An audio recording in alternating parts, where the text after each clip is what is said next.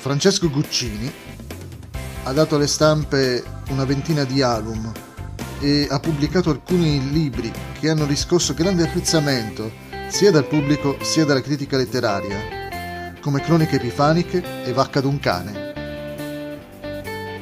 La canzone è il fatto di momento che serve per altri momenti. Non ci sono né trascendenze né messaggi. Le canzoni sono cose semplici anche se si possono fare con molta serietà, come ancora spero o mi illudo di fare.